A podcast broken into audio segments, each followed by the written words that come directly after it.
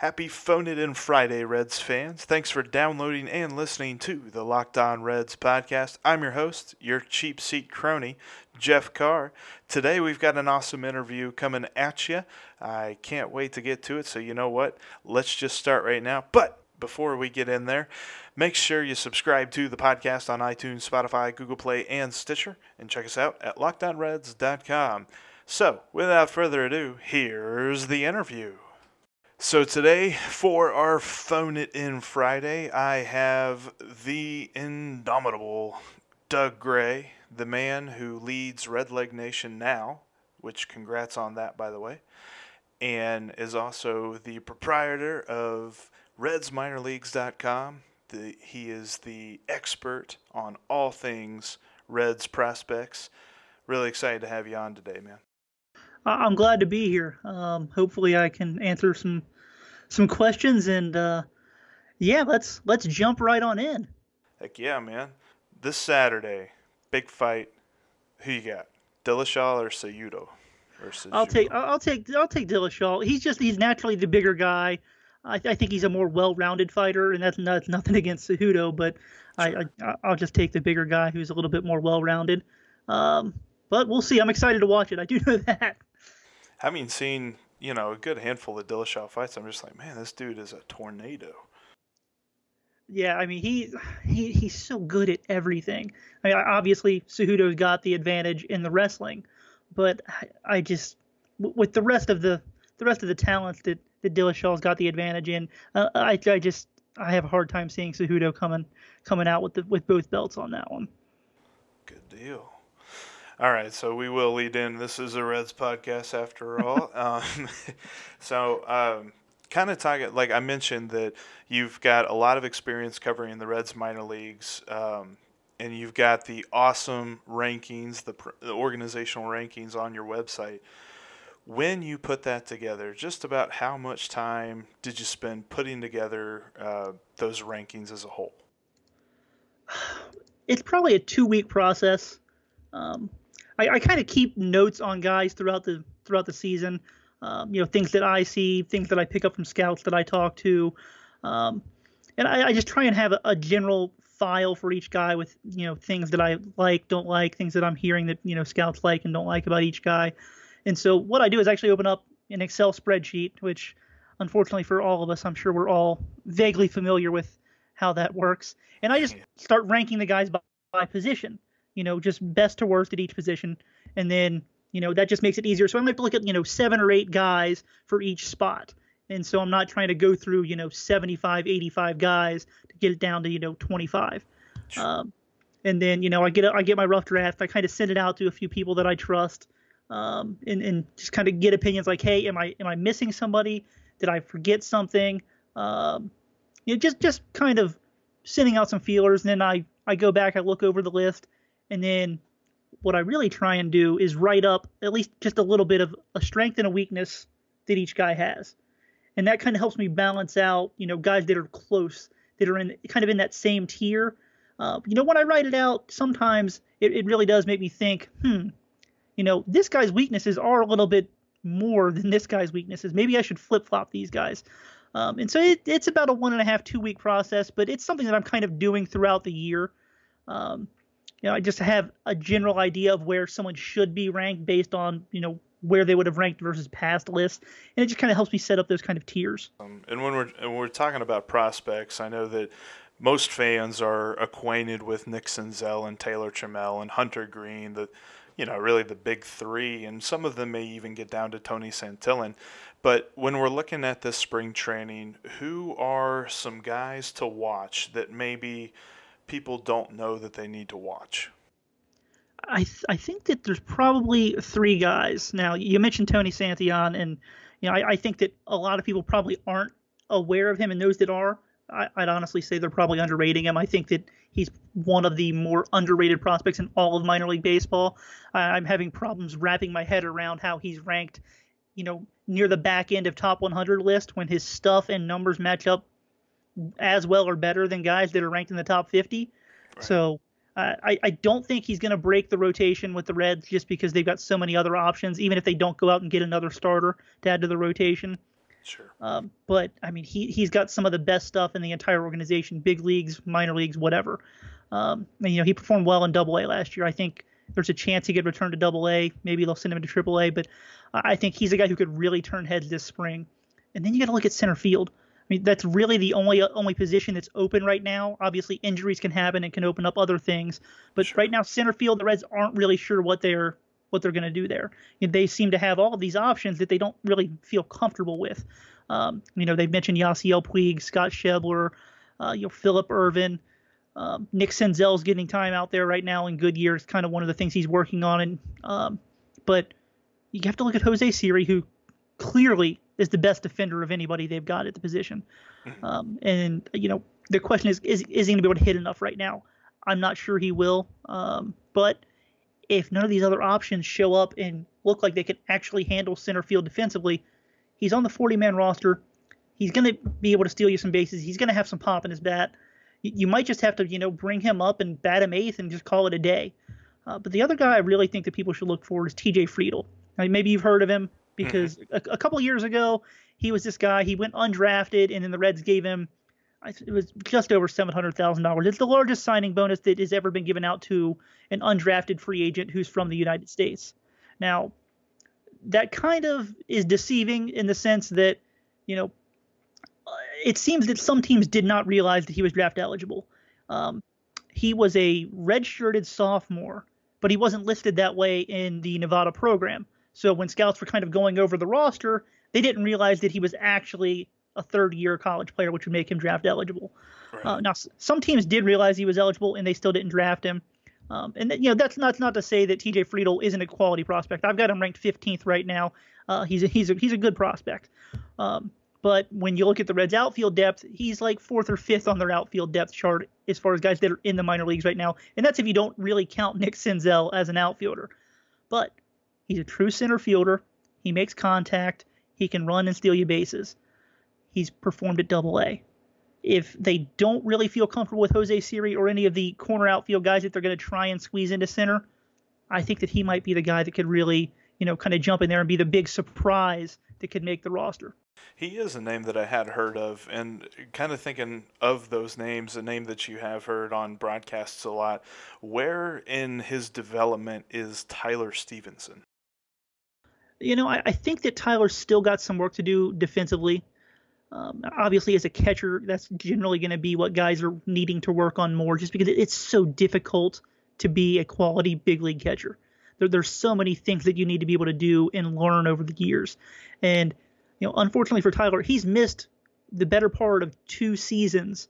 Um, now, last year he was healthy the entire way through the year, and that was very good for his development. You could see, you know, just the big strides that he made. But it, it does. It takes so much time to develop all of the skills required. And I, I think that he's probably still a year and a half, two years away from being ready for the major leagues. Um, you, you never really know, but he's got all of the tools that you want to see. He's very athletic back there.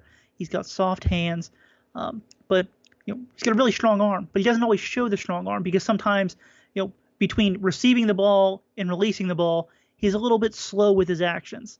And so while the ball does carry and travel well, getting from point A to point B on the release it takes a little bit longer. So that pop time, that time, you know, that the, the runners are going to have, it's a little bit more than you would expect just because, you know, he's still trying to figure everything out.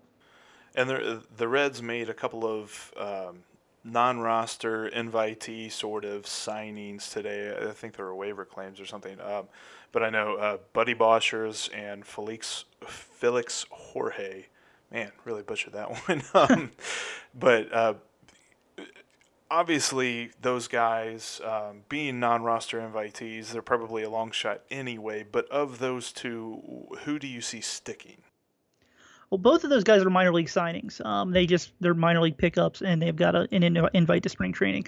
Uh, i think it's a long shot for both of them but if i had to pick one i would take buddy boshers uh, he's a left-handed reliever who I, he's got big league success against left-handers. Uh, you know, i'm looking at his numbers right now. Um, it's let's see, they've hit 245 against him in his major league career.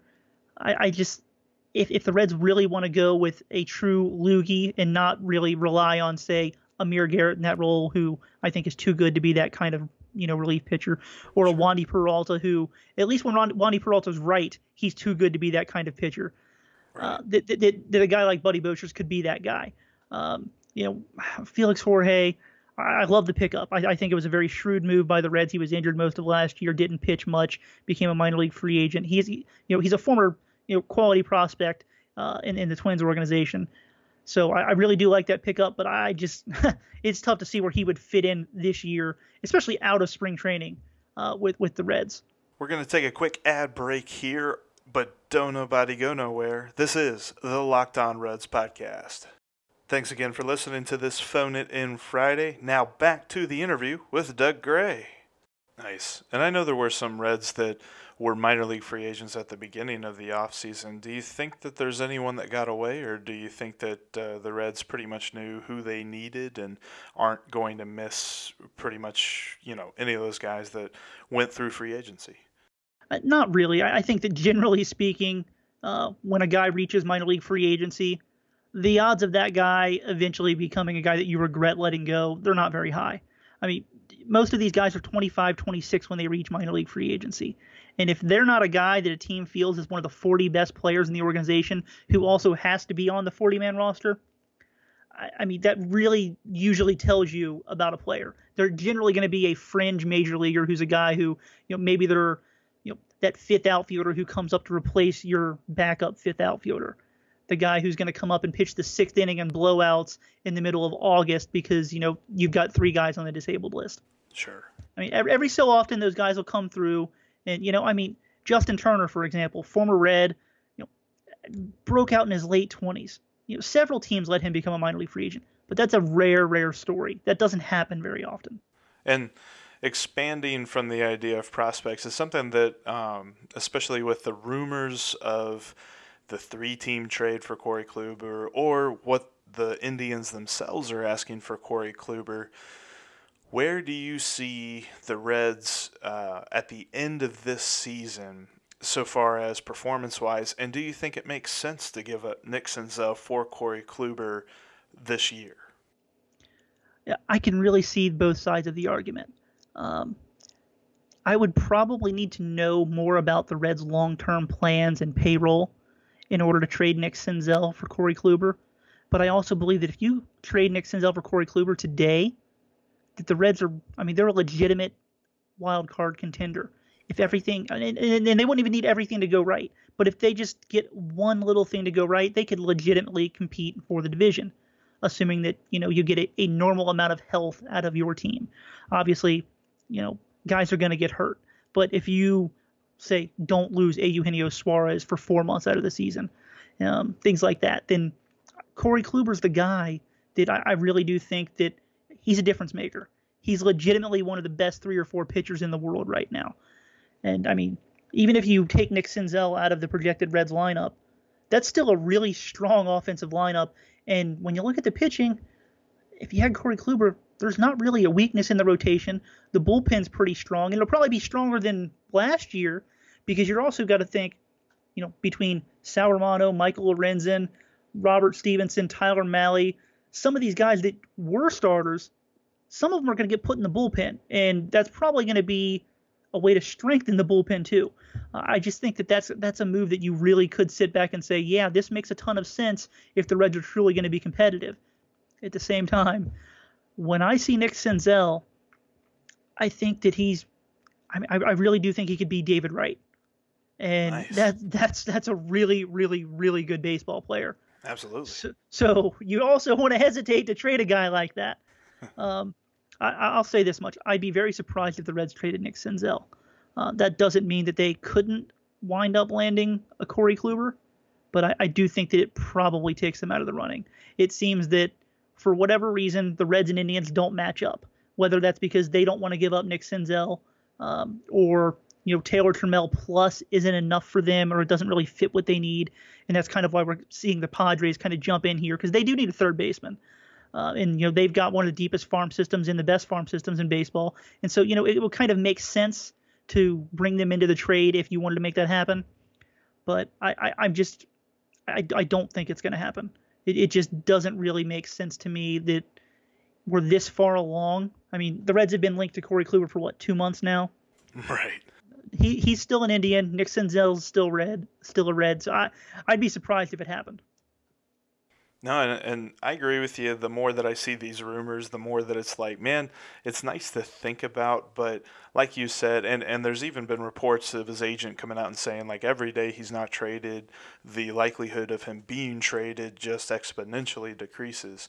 And and really, I really I saw the Indians um, rumored to trade him as a payroll sort of thing, and they've already cut their payroll with Edwin Encarnacion and Yonder Alonso getting traded. So they don't have to trade Corey Kluber. They're in a position where they can say, give us the farm or we're walking. And I don't see the Reds giving them the farm. If they don't get Corey Kluber, like we're thinking, do they go after Sonny Gray or do they stand pat?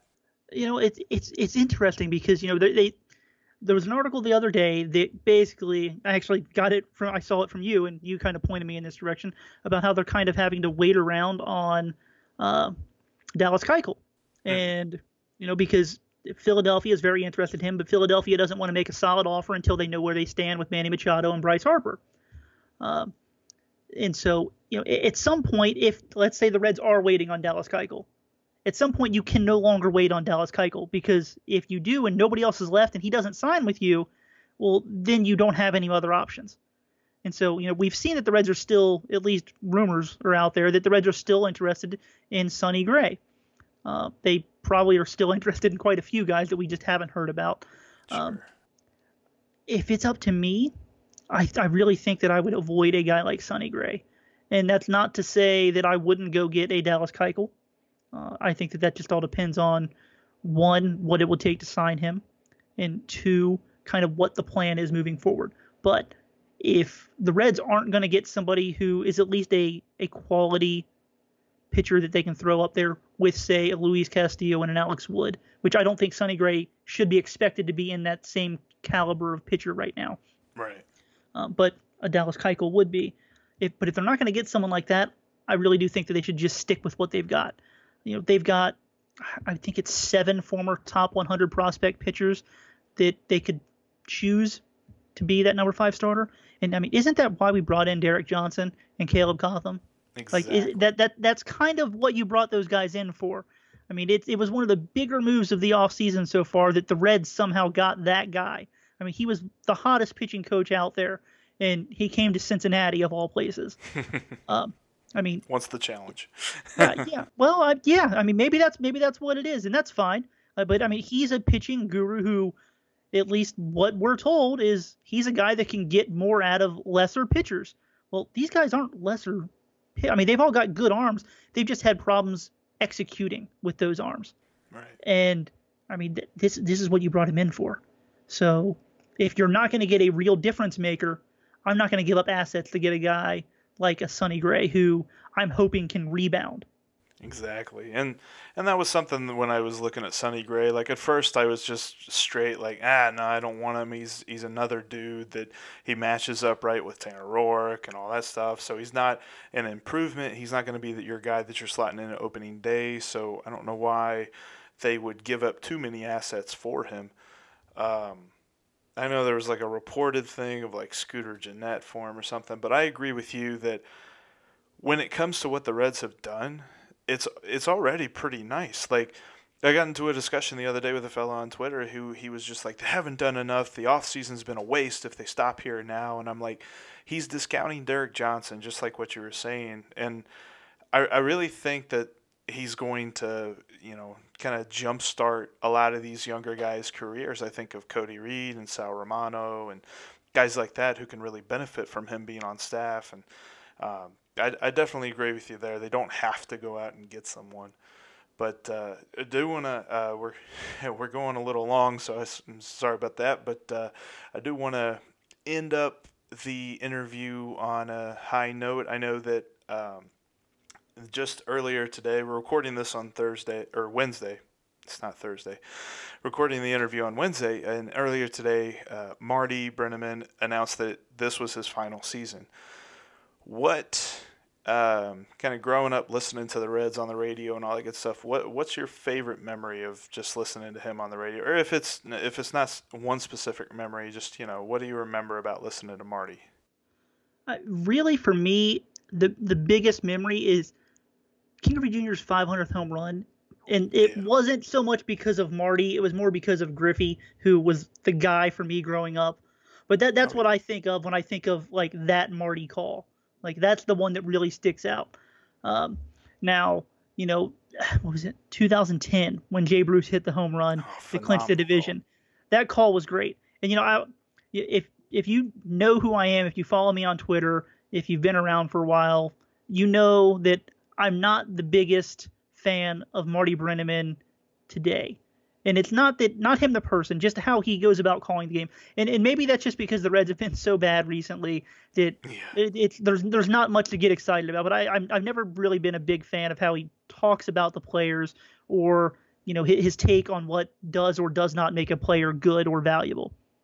But let me tell you this: when you need a good call in baseball, when that moment is there, Marty Brennaman is still one of the best around. He's I mean he is great when the when what's going on in the field necess- when when that call is there, he's the best. And I, I really do hope that we get to hear some of those this year, um, because one, that the Reds are doing well, uh, but two, I just think that it'd be great for him to go out, you know, with a, a good season behind him, with calls that we can all kind of look back on and be like, there's there's the old Marty, there's the Marty that we all remember growing up. Right. And, and, and that's one of the you know, I got people asking like, "Ooh, do you think the Reds will go for it now?" And I'm like, you know, that's a fair question. It'd be nice to hear him call some meaningful games this year, and I, I do think they've got a real shot to do that.